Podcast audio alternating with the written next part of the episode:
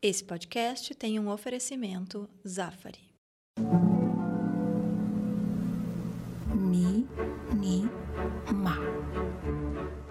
Eu fiz toda uma carreira depreciando as Tu pessoas. até falando pode mal. começar a falar antes de mim, mas não no meu programa, no teu programa. Bipolar. Aqui Bipolar, esse é o nosso podcast da Mínima. Meu nome é José Pedro Goulart, estou recebendo aqui duas pseudo-celebridades. Ex-BBBs. É. É, na verdade, uma semi-celebridade e uma grande celebridade. Estamos falando aqui do criador e da criatura. é. Essa é a questão. É, agora, nós só temos que saber quem é o criador, quem é a criatura, que esse podcast aqui vai responder. Ivan Pinheiro Machado e Eduardo Peninha Bueno. Estão, está- estão aqui. A conta bancária já responde, ô, ô, Zé Pedro, quem é o criador e quem é a criatura. Não, eu falei criador. Eu hoje, Quem aliás, está falando agora é o Ivan eu- Machado. eu- é, um dia desses eu estava numa entrevista falando sobre, Essa criatura. sobre essa criatura. Na, na verdade, Peninha Bueno não é criado por ninguém. Peninha Bueno foi criado pelo Eduardo Bueno. Exatamente. E pelo Fernando. E pelo Fernando. Fernando Bueno, irmão do Peninha, não, ele tem, ele, ele tem, De tanto bater ele, na tem- cabeça. ele tem a parte exponencial ali no irmão, no irmão mais jovem dele. Mas na verdade, assim, o, o Eduardo Bueno, eu poderia fazer extensa, extensa biografia, mas é hoje o personagem principal do Pretinho Básico. Acho que isso já resume toda a carreira, toda uma carreira, né? É, Vou tomar como elogio. está lançando mais um livro. Eduardo Bueno, quem diria, acabou no Pô, era a frase final que eu tinha imaginado. Mas é, Eduardo Bueno está lançando textos contraculturais, crônicas Anacrônicas. anacrônicas. E outras viagens. E outras viagens. Reza a lenda, inclusive, é isso que eu vou te perguntar já, cara, Peninha, que é o primeiro livro com compilação desse tipo de texto. É verdade? É Isso? verdade, é verdade. nunca tinha feito Eu isso nunca- anos todos. Esse, é, de fato, é um livro do Eduardo Bueno, não é um livro do Peninha, né? embora o Peninha esteja presente. E o Ivan faz uma, uma orelha muito generosa, inclusive mais generosa do que eu merecia, no qual ele estabelece essa distinção, que tu conhece bem, né? que uma coisa sou... Eu, eu próprio costumo dizer, eu sou que nem bicheiro, só vale o que está no papel. Quando as pessoas dizem assim, tu falou, digo, cara, o que eu falei não, não interessa, não é ainda mais de futebol, né, cara, e tal. Eu digo, cara, o que eu falei, quem falou foi o Peninha. O Eduardo Bueno só escreve e ele só mantém, só assina o que está no papel. Eu acho que esse é um livro de respeito, né, Ivan? Um livro que, que, que para em pé. E o Ivan ah, observou isso super legal na, na orelha, né? Que, pô, tô olhando para mim, o jeito que eu me comporto, é difícil dizer que eu seja um intelectual, né? Mas eu sou, porque eu tô treinado para isso. É, é a única coisa que eu sei fazer. Eu comecei a ler eh, com 8, 9 anos de idade, nunca parei de ler. Comecei a escrever com essa idade também, 10 anos de idade, nunca parei de fazer. A única coisa que eu sei fazer também como meu ganha-pão, né? Então tem uma densidade, tem uma, uma estrutura nos meus textos e na minha obra escrita bem maior do que na dessa criatura que é o Peninha.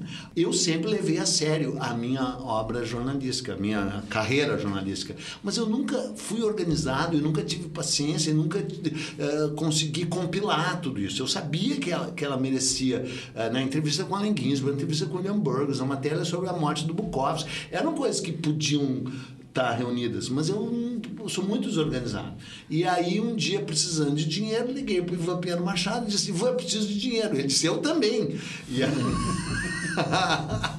É, pegando esse gancho aí, tu fala a respeito da, da- do sujeito que pela primeira vez publica um livro com essa compilação. E esse lado jornalístico e ao mesmo tempo o lado escritor. Como é que entra a ficção ne- nessa questão? Tu, tu fez uma espécie de new jornalismo, assim, É, que é um to- pouco de totalmente. jornalismo Ah, ficcional? ou, ou- e, e por que que tu nunca entrou pela ficção de verdade, assim? né? Ah, cara, no fundo, no fundo, embora eu seja, eu tenha certeza que isso vai ser uma surpresa imensa para vocês dois, meus amigos há mais de 40 anos, e para os teus ouvintes novos e vou fazer uma revolução, uma, uma revelação estarrecedora. Eu sou um egocêntrico. Então, justamente por ser, por ser um egocêntrico, não é? Não, falando sério, eu sabia assim, eu, cara, eu vou escrever, algum dia eu vou escrever um livro, vai ser de não ficção, porque eu sou um jornalista, eu, sou, eu não sou um ficcionista. Então, ah, eu enver- acabei enveredando por vários caminhos que não cabem aqui, discutir pela história do Brasil. Digo, quando eu escrever um livro, esse meu livro vai bombar.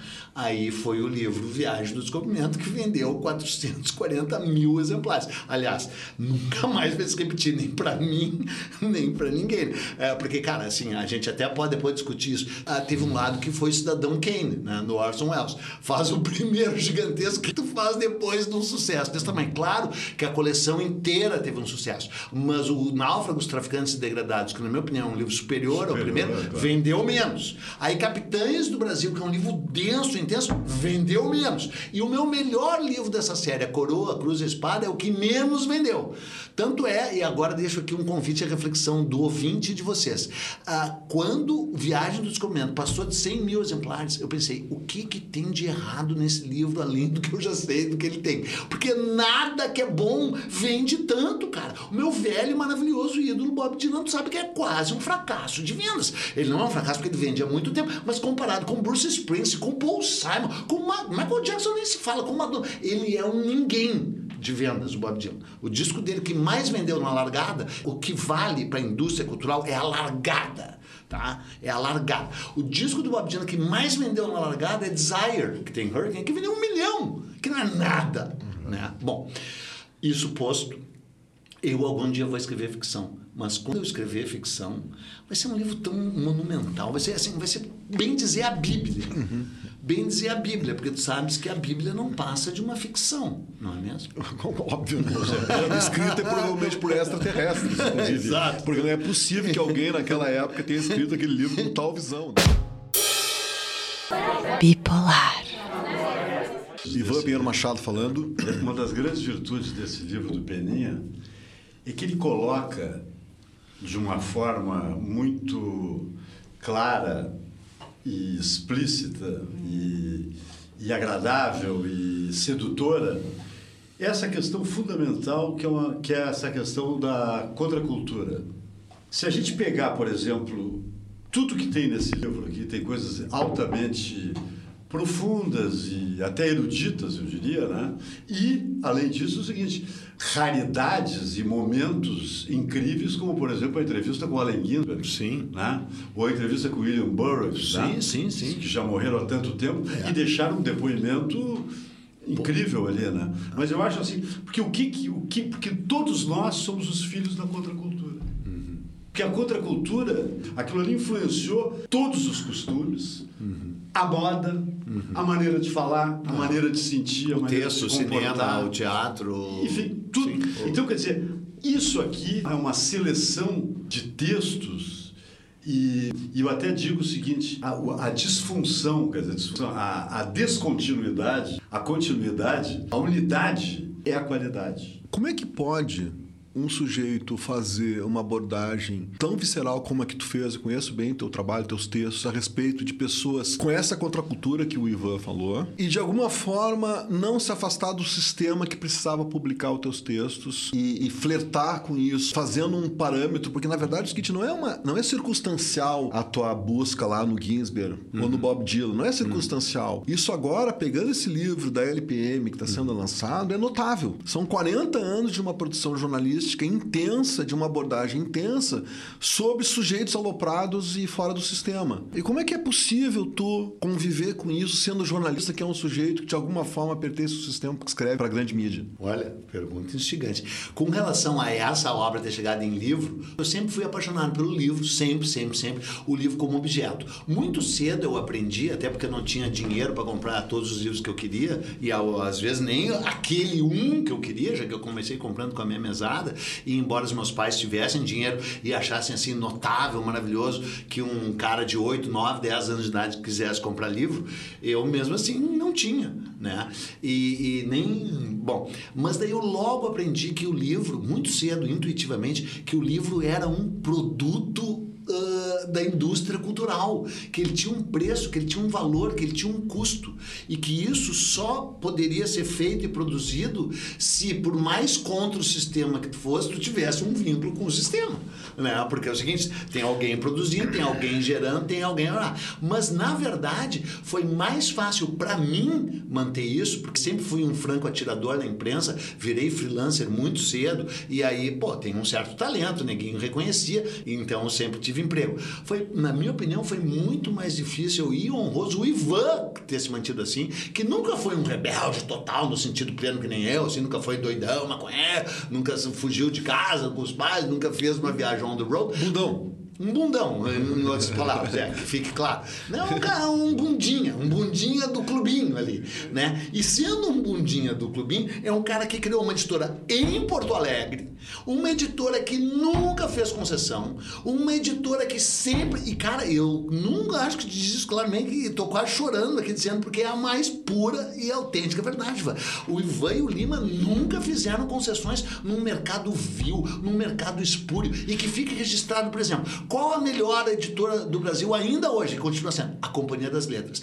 Quantas concessões o Luiz Schwartz, que é um editor brilhante, que é um cara incrível, que é um cara fantástico, que eu admiro respeito e de certa forma invejo e que conheço desde criança, fez milhões de concessões, milhões de concessões. Fez aquela vergonhosa do livro do Caetano Veloso, quando todo mundo, toda editora, todas as editoras disseram, nós não vamos mais vender para a livraria X, que não vou dizer o nome, que hoje está em judicial e que não é a cultura uh, uh, e que e, porque das margens absurdas de descontos que exigiam não é? Porque é o seguinte uma coisa que também o teu ouvinte deve saber é o seguinte que tem um livro que custa 50 reais. O autor vai ganhar 5 reais. Aí todo mundo diz assim, ai que absurdo, vai ganhar 5 reais, que é 10%. Só que eles não sabem quanto é que ganha o editor, que ganha 7. E aí não sabem quanto é que ganha o distribuidor, que ganha 15. E quanto é que ganha o livreiro, que ganha 30. Entendeu? Então, cara, o nó do livro no Brasil e no mundo está na distribuição e na livraria. Tudo bem que tem que existir livreiro, mas agora eles também se... Todo mundo, ah, os livreiros estão sempre pela internet, mas tudo bem, né? Viu também quantas vezes eles vão nos mostrar. E o Ivan, nesse mercado voraz, nesse país inconstante que é o Brasil, nesse país cruel, se manteve rebelde, impoluto, lidando com dinheiro e com indústria e nunca regou. Então esse é o verdadeiro rebelde. Um grande elogio, um grande momento, Eu fico né? emocionado. É que é verdade, né? as palavras. É Foi chamado de bundão e fica emocionado com as palavras. Mas é que nós nos amamos há muito É, tempo. há muitos anos. Eu amo. Ah, eu sou testemunha é, disso. isso aí- Agora, isso aí que tu perguntou, eu, eu vou dizer o seguinte, ó. Mas peraí, é verdade tudo que eu falei, não é? Digo, não sei. eu não posso. eu- mas ah, ah, eu, eu, eu acho que a resposta seria muito simples. É a questão da, da- das calças jeans rasgadas. Eu acho que isso aí que é, diz muito, diz muito de tudo Aliás, isso. eu nunca tive uma que não tivesse sido rasgada on the road. Não é? É. Porque eu acho assim, ó, o, a história que chegou até nós é que os Ramones, né, o Didi Ramon terminava de joelhos se- pelo palco quando se apresentava Sim. e aí ia rasgando as calças e tal. É. E aí virou o maior barato. É, isso aí. E aí o, ele era, ele, ele era, tinha lá aquele Malcolm McLaren, né? que era Sim, um cara sim, que sim. tinha boutiques. Sim, e sim, sim. Aí o cara pegava É. as calças e Sim. começou a se Não, é uma loucura, porque o Malcolm McLaren é inglês, estava em Nova York, o punk nasceu em Nova York, gra- como Exatamente. sabemos todos nós que editamos o livro É. ah, ah, Please Kill Me, É, Mate-me, por favor. onde está essa história, viu isso em Nova York, voltou para Londres, criou uma boutique. Eu, eu, eu quero E aí o cara, desculpa, aí, aí, aí é o seguinte, é quando a contracultura ela, ela é, é imediatamente apropriada pelo sistema. Como moda. E hoje virou uma moda tão violenta, tão violenta, que tu compra uma calça de jeans, hoje é 10 vezes mais cara que Rasgada. Né? Então, isso aí é um subproduto e é mais ou menos isso que vem a tua pergunta, né? como é que tu pode dentro do sistema... Mas não é, mas a- a- a- a- sistema, a- a- o sistema, o sistema não tem caráter. Não, mas a minha questão não é só o sistema dentro do sistema ou fora do sistema. A questão é o seguinte: se o Bukowski está lá no, no, no bar, bebendo até vomitar e é carregado para casa no final da noite, né, como reza a lenda, já várias vezes aconteceu. Fica mais difícil Ele escrever. não tem que fechar, ele não tem que fechar o artigo no jornal no outro dia para colocar o, o negócio no, no ar, entendeu? Quer dizer, as rotativas não vão esperar ele se recuperar. Essa é a diferença básica, é uma, é uma questão da atitude, é quando a vida do sujeito se confunde com a obra. Né? Quando ele começa, o Bob Dylan, por exemplo, né? o Bob, Dylan falava que o, o tráfico energético dele à noite rodava, então ele compunha à noite e dormia de dia. Né? Ainda hoje. Para dar um exemplo, né? É, o jornalista que tem que fechar uma. uma o, o Peninha foi editor de jornal, ele não tem essa, né? O pessoal, eu vou, vou vir de madrugada aqui. Então, eu acho que tem uma questão pela opção da profissão que acaba careteando um pouco a questão. E a minha pergunta É, quer bem dizer o seguinte, porque quando tu fala da contracultura, Ivan, e esse sendo um saldo disso, é como o Peninha admirando, porque claramente nos textos do Peninha, ele admira sobre quem ele escreve. Eu nunca vi o Peninha não, se, não ter um testemunho visceral e absolutamente profundo. Eu acho que essa é a diferença do trabalho do, do Peninha. Quer dizer, ele, ele- ele, na verdade, ele não vai traduzir o On the Road porque ele é o, o cara mais versado em inglês que existe para isso. Ele é- Mas ele na vai, ele vai tentar entender a gênese do Jack Kerouac quando escreveu aquele livro para poder traduzir. Pelo menos foi assim que eu vi quando eu, eu acompanhei a Sim. época que tu traduziu, sim, né? Sim, sim, a gente trabalhava Então, junto. a minha pergunta, eu apresentava para começo de conversa e publicava. E, aliás, uma vez tu me viu falando, ah, vamos denunciar o Ivan Pinheiro Machado. Ele estava com alguém, só que eu não me lembro quem é a pessoa que me contou, mas é uma maravilha. E isso foi há 50 anos. E o Lawrence Ferlinghetti fez 100 anos, agora no dia 25 É de março. O Lawrence Ferlinghetti vivo, que é o primeiro texto é o desse piano. livro, é o, é o pianista no castelo, no, no castelo Sempre tocar. Exatamente. 100 anos no dia 25 de março. E aí um dia eu estava no Pra Começo Conversa, dirigido por ti, falando sobre o Lawrence Ferlinghetti. E disse, ah, do meu encontro com ele. É o texto que abre esse livro. É verdade. Que é o texto que abre esse livro. E eu disse, além de tudo, é um gato. E aí o Ivan Machado estava de lado de alguém que eu juro que eu não me lembro, e teria dito a seguinte frase: Não sabia que esse peninha era viado. Eu só falo o que eu, assi- o que eu escrevo. Eu só aceito o que eu... Onde é que eu escrevi isso? Onde é que eu escrevi isso? Eu não me lembro de ter escrito, ter escrito É isso. verdade. E- Esses caras, esses caras da. da Não, mas peraí, só para fechar o parênteses, tudo isso acontecendo junto, nós estávamos juntos. Eu traduzi On the Road em 83 lá para Brasiliense, né, que eles fingiam, fingiam que eram que eram beat, que eram maluco, que eram hippie, nunca tinham sido. Fui eu que levei o livro On the Road para lá. Depois que eu levei o On the Road para lá, eles resolveram publicar tudo que é beat. E o Ivan, aí fui para LPM e aí a gente começou a fazer o, o, o, o Ginsberg, o Bukowski, e eles lá fazendo o John Fund e competindo só pelo mercado, não pelo fervor e pela paixão da obra desses caras. A gente falou de criador e criatura aqui, né? E tu falasse do, do Peninha como teu alter ego, vamos dizer assim, um personagem, né? Na minha opinião, tu criou esse personagem, como todos os personagens, para poder ter licença para falar coisas que o Eduardo Bueno não falaria. Exatamente. Né? Eu fico pensando, eh, a, minha, a minha questão, meu objetivo, que achei legal para onde a gente foi com ele, é se é possível separar quando o cara, como tu separou, tu conseguiu fazer o jornalista, escritor Eduardo Bueno do personagem Peninha, se esses caras, se o Bob Dylan, por exemplo, conseguiria separar o Zimmerman, o Robert Zimmerman do Bob Dylan, por Ah, exemplo. não, não, o, o- é que é o seguinte, ao contrário de mim, né, embora inspirada pelo Bob Dylan, o Bob Dylan criou, o Bob Dylan, é, a melhor frase do Bob Dylan, na minha opinião, é do Sam Shepard, né? Bob Dylan inventou a si mesmo. Ele não foi o primeiro e nem será o último a inventar a si mesmo, mas ele foi o primeiro a inventar o Bob Dylan. Ninguém o inventou melhor antes, Isso nem é depois. genial. Para inventar o Bob Dylan, o ah, Bob Dylan matou o Robert Zimmerman. O Robert Zimmerman não existe. Ele está morto pelo Bob Dylan. O Eduardo Bueno não foi morto pelo Peninha, pelo contrário. Embora o Peninha tenha tentado, inclusive com vários processos, né, cara? Pô, Peninha, para de arrumar processo pro Eduardo Bueno, né? O que, o, o que é bem verdadeiro.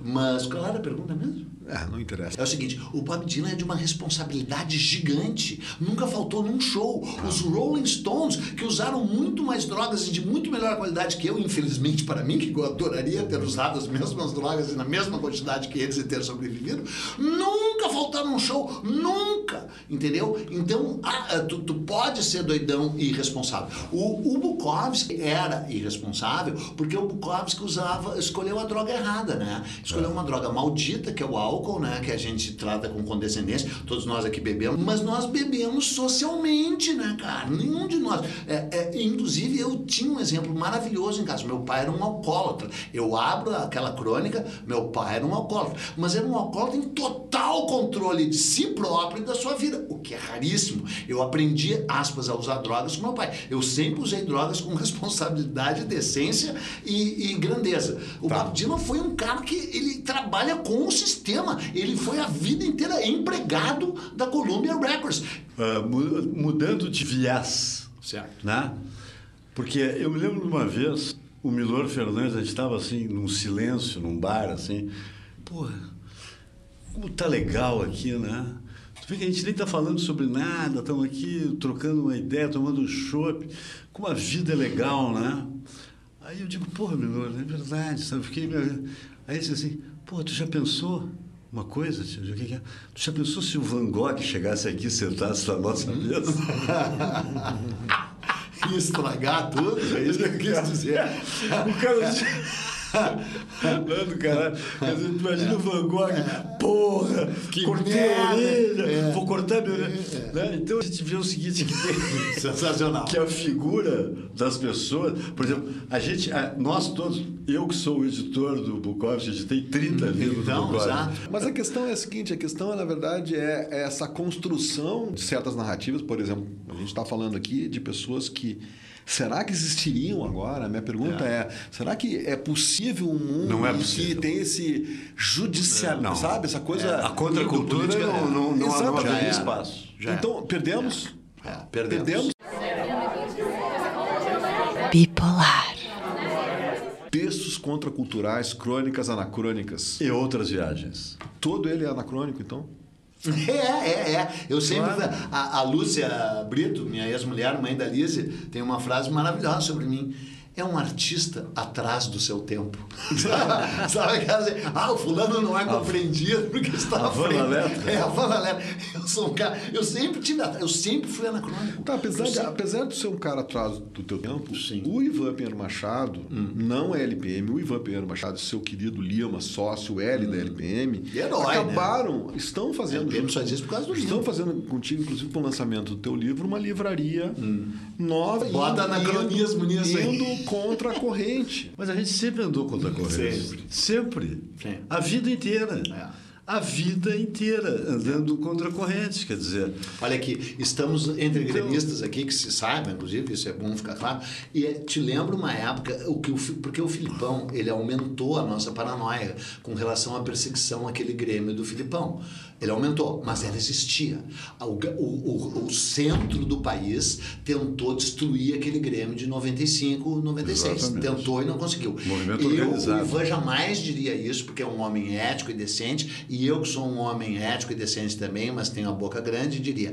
A Folha de São Paulo quase que, aspas, conspirou contra a LPM. A Veja, a repugnante, nojenta revista Veja, conspirou contra a LPM de uma forma. Se o livro fosse da Companhia das Letras, ou da Brasiliense, ou da Record, eles davam páginas enormes. Vou dar um exemplo. O livro, inclusive, que a Lúcia e a Betina, uma, uma ex-namorada e uma ex-mulher traduzindo, do Bettina Simon. Kersh, aquele do Kennedy, o outro, The Dark Side The of Dark Camelot, Side of o- O, Camelot. lado negro de Camelot. Seymour Hersh. Seymour Hersh.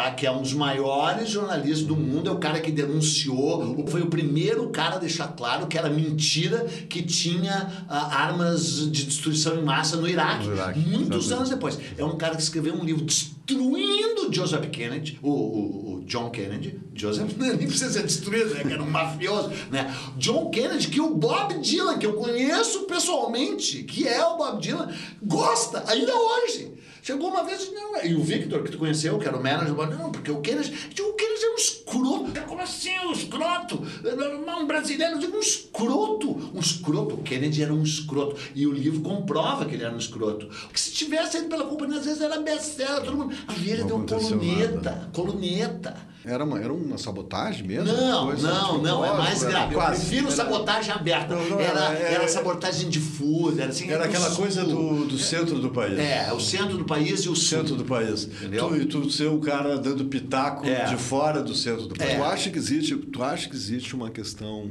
de verdade, tu sentiu isso na pele com a LPM, que existe uma aversão do centro do país a qualquer coisa que seja Não. marginal? Tu, tu- Não, tu, tu não. sentiu isso? Não, não, não, eu não senti. Porque, na verdade, é o seguinte, a LPM, sem sair de Porto Alegre, conseguiu uma grande... Uma coisa que nenhuma outra editora do Brasil Não, a conseguiu. Globo, a Globo, a Globo. Mas, conseguiu. mas será que em nenhum momento a LPM não teve um privilégio? De repente teve algum privilégio? Eu não estou dizendo que não houve isso, tá, tá dizendo, mas não teve em algum momento algum privilégio de chamar atenção, justamente porque era a única livraria importante, É, a, desculpa, a editora importante fora do, eixo? Não, Nunca teve. Nunca. Nada. Ok. muito pelo contrário. É. Todo, todo, toda a corrida aqui, enquanto os outros estavam É. correndo do nosso lado, a nossa era de obstáculos. É. O cara Boa. tava correndo ali, cara né? 100 metros livres Sim, e mesmo. a, rasos. nossa, a nossa 100 tinha metros barreiras. É. Tinha barreiras. Isso aí. tinha. E eu acho que a nossa, a- a- o que nós conseguimos foi graças à nossa juventude. É. Porque nós éramos muito é, e o jovens. Luiz Fernando, né? Que daí, É. o- assim, o, o Luiz Fernando Veríssimo foi o- um dos primeiros caras, até porque o pai Não, o Milor, dele o Milor, feito... não, antes do Luiz Fernando tem o Ah, Milor. não, lógico. Tem o lógico, Milor e o causou um. É, lógico. Não, mas eu quero dizer que causou, o Milor causou um espanto que uh, ousasse publicar Exatamente. numa... Exatamente. O É. Milor era, era, era É. tio e, pô, o Milor gostou daqueles guri. E o Milor É. foi exatamente isso, porque ele Isso. gostou de nós. O Milor era, era da idade do meu pai, portanto, eh, quase 30 anos mais velho que eu. É. E o Milor, dois anos depois que a gente fez a editora, É. ele publicou um livro conosco. E ele ainda teve um lance que, que é as coisas com o Milor, né? Porque ele era publicado pelo Jaime Bernardes, que tinha uma editora chamada Nórdica, te lembra? Sim, a Nórdica. Todos os livros dele saíram por essa editora. E aí ele disse assim, putz, como é que nós vamos fazer? Aí ele chegou e disse assim, não, vocês vão lá falar com ele. Aí eu disse, Milor, imagina uns guris, né? Uns guri de Uns merda. guris de merda, quer dizer. Uns guris de... Como é que nós vamos lá? Não, vocês vão lá e vão dizer para ele o seguinte, olha, nós estamos aqui porque o Milor disse aqui para comunicar que nós vamos publicar um livro do Milor e tal. Nós dissemos isso e ele ficou nos olhando assim. Ah, é? Mas este Milor... Não, então o que, que eu posso fazer? Não posso fazer nada. Vocês publiquem o Milor. Bipolar. Peninha, um tu escritor, diz uma cara. coisa. Dentro dessa questão de escrever sobre a contraculturas, fora daqui, dentro daqui, participar disso e ter escrito essa obra, como é, quando é que foi que tu teve a ideia de pegar a história do Brasil e, e pegá-la pelo lado avesso, né? Eu tinha um interesse de- por história, que era pré-histórico, mas que daí chegou nos índios do Brasil. Aí era muito difícil entender índio. Eu não, pô, índio tu tem que ser o Eduardo Viveiros de Castro. Então, do índio eu passei por, por primeiro encontro, sabe? Eu, eu- qual é, eh, como é que os índios foram descritos? Foram descritos por homem branco. Daí eu li o Pero Vaz de Peninha, Pero Vaz de Caminha, né? E aí o Cabeça de Vaca, não sei o que. Daí era mais fácil entender índio pela perspectiva eurocêntrica. Meus livros são vergonhosamente eurocêntricos. Eu sou vergonhosamente colonizado, sou muito colonizado. Eu tava pensando, esse, negócio, eu tava, eu tava no Vietnã recentemente agora. Pois é. tá? Fazendo a guerra eu- lá, fazendo amor ou fazendo rápido- guerra? Fui rapidamente, passei pela cidade de Ho Chi Minh, né? Saigon. Antiga Saigon. É, e aí eu vi lá um museu da guerra do Vietnã, que daí era engraçado? Ivan, porque eu olha, olhando os mesmos fatos mais ou menos já conhecidos, com algumas fotos que eu já sabia, etc.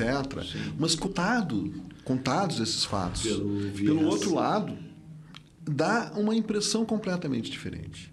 E o Peninha falou a respeito de que ele escreveu a história do Brasil, a parte da história que ele escreveu, né?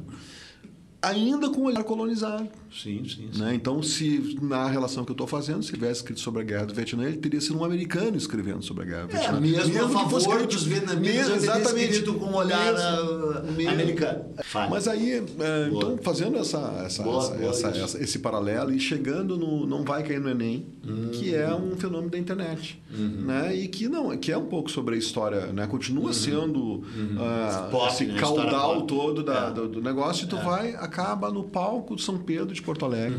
Eu sempre sabia que eu ia chegar no São É, Pedro. fazendo não uma. Eu estou, Zé Pedro, eu te confesso o seguinte, eu estou muito mortificado. curioso. Ah, Porque é o seguinte, a peça tem vários figurinos, tem marcação de luz, tem marcação de som. O, o texto não existe, o texto eu criei na minha cabeça e ele varia, eh, vareia, vareia de, de. Varia é muito melhor que varia. Ah, varia por de, de, de espetáculo para espetáculo. Porém, tem colunas de amarração que eu não posso perder. Tá. Então, isso me dá um pré-nervosismo que, na verdade, não faz o menor sentido, porque eu nunca errei nenhuma dessas coisas. Né? Então, não é isso o problema. O problema é aquela entrada. A entrada, cara. Mas por que? de- de- tenta decifrar pra gente esses oito minutos que tu sente. O que, que é? Ó, a coisa que me acalmou foi a minha maravilhosa mulher, que, que eu, a Paula Tetelbaum, que eu gostaria que fosse em todas as peças comigo, e não vai. Que ela disse o seguinte: primeiro, ela disse duas coisas. Prim- Primeiro, ela disse, cara, todas as pessoas que estão nesse teatro te amam, o que é verdade, sabe? Chega a ser, e juro, é quase Chega um a ser ridículo. É. Quando tu teve aquela polêmica lá na Rádio Gaúcha, lá com as mulheres, Ah. o feminismo, isso, Uhum. essa, essa não manchou Mas não um pouco? teve polêmica. A tua repu- reputação não, não manchou um Ah, pouco? eu acho que talvez, mas assim, eu ignorei de tal Porque forma. eu li muitas coisas na internet falando mal de ti, né? Isso, isso, isso. Mas, cara, assim, ó, eu tô cagando pra quem fala mal de mim. Na verdade, eu tô quase cagando pra quem fala bem de mim também, embora eu prefira. Mas, assim, cara, e deu nas redes sociais. O meu único problema com as redes sociais é que eu era afim de desafiar um por um É. pra duelo. Duelo. Tu sentiu injustiçado pelos livros porque, porque claramente tu Não, tava... era só. A única coisa é a seguinte: que a piada era muito velha e muito ruim, mas feita num programa muito velho e muito ruim. Então, na verdade, tinha uma certa coerência, né? Ali fazer aquela piada ali. E ela levou como uma piada, né? A, a Duda Streb na hora. Né? E daí teve outro, daí. daí é, é engraçado porque disseram assim: me ligaram, disseram, tem que pedir desculpa. Eu digo, bah, não vou pedir desculpa de jeito nenhum. Daí disseram a frase mais desastrosa, não vou dizer a pessoa que disse, mas disse: pede do teu jeito.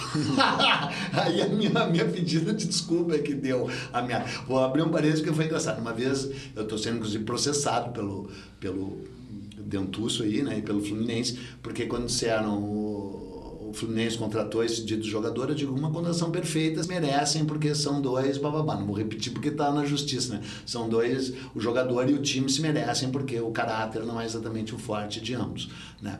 E aí, inclusive, o Fluminense me processou, o processo ainda está em andamento. Daí o Raul Costa Júnior, aquele santo, me chamou e disse, pô, Peninha, tu tem que pedir desculpa, tu tem que te retratar. Eu digo, não vou me retratar, não vou me retratar, porque é exatamente o que eu. Tá, mas alguma coisa tu tem que dizer. Daí eu falei assim, não estou entendendo esse ódio da torcida do Fluminense a mim, eu até gosto do Fluminense, eu odeio mesmo é o Flamengo. Ele conseguiu virar... Daí ele disse, tu falou de uma, uma torcida, tem 9 milhões de torcedores, agora tu falou, mas tem 36 milhões de torcedores, tu é um idiota. Eu digo, sim, sim, eu sei que eu sou. E aí, cara, eu ignorei essa coisa, mas claro que tem gente que não gosta de mim, tem todo direito de não gostar de mim, França, tem todo Mas esse direito. fenômeno ao qual tu estava te reportando antes, de que tu virou uma celebridade, ele é um fenômeno da internet mesmo? É, Como- tem muito a ver com a internet. Muito. Eu fui na Avenida, eu tava, na, tava em São Paulo, tá? Tomara que a Paula esteja ouvindo para confirmar. Liga, Paula, para confirmar. Porque, por exemplo, eu estava no Pretinho Básico e disse que trans- fazia amor com a minha mulher todos os dias. Aí todo mundo, ah, ah, ah, mentira, mentira. Quando eis que toca o telefone, Paula Tetelbaum confirma. claro que depois eu tive que dar um dinheirão para ela, porque era uma mentira escandalosa. Sim, mas pelo Ah, menos ela teve o timing. Sim, teve.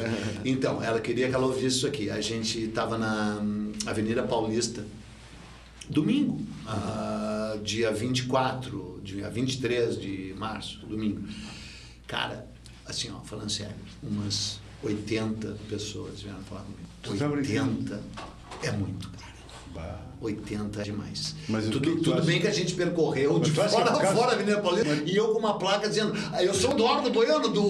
Tá, mas tu do acha que é por causa Dele." da, da, da, da- É por causa do tal canal esse. É por causa, É. não é por causa do... Não, mas daí do meio do canal, inclusive Mas é uma das causa do- mais Ah, eu acho que vem, vem, vem, vem É. vindo, né? E aí, só É, que quando entrou Mas uma das mais é incríveis, uma uma das mais incríveis, nessa Avenida Paulista veio um cara e, e é incrível, né? Como é.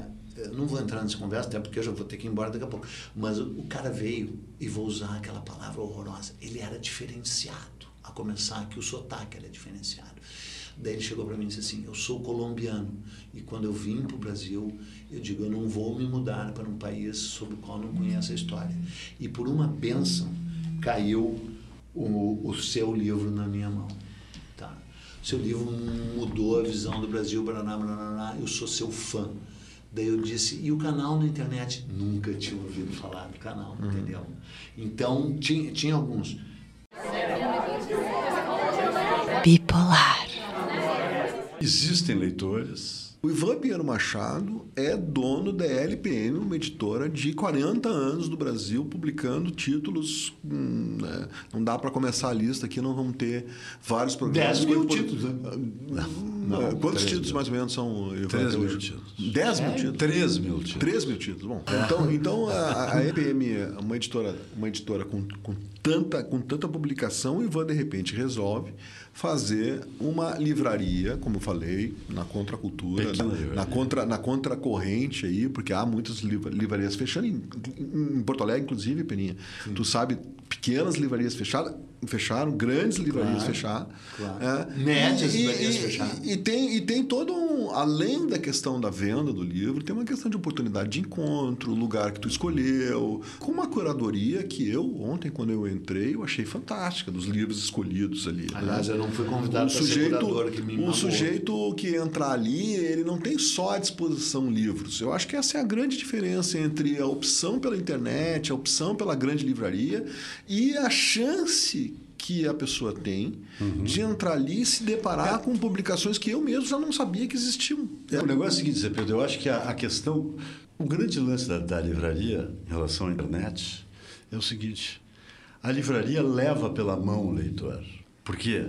Porque tu, tem, tu olha ali, tu entra ali e tu vê o seguinte, tu vê aquele mar de livro, aquelas cores, aquelas.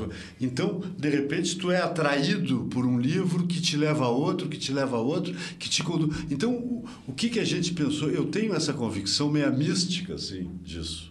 Ela, ela tem esse poder de conduzir o leitor. De conduzir o leitor, não, o- a pessoa que está lá olhando os livros. entende? Coisa que não acontece na internet. Na internet é seguinte, tu vai lá, tu, tu tem que ter um livro na cabeça. Se tu não tem um livro na cabeça, É. tu, que, que tu, né? Tá, mas, ah, mas tu não tem aquela possibilidade do, de, fla, de flanar. A gente sabe que, que, que, que daqui a pouco o, que- o futuro das livrarias talvez sejam essas livrarias customizadas. Sim, sim, em que é possível quase é, sim. ter uma relação, quer dizer, apesar da Shakespeare Individual. Não, é uma tendência internacional, a gente ouve falar É, nisso.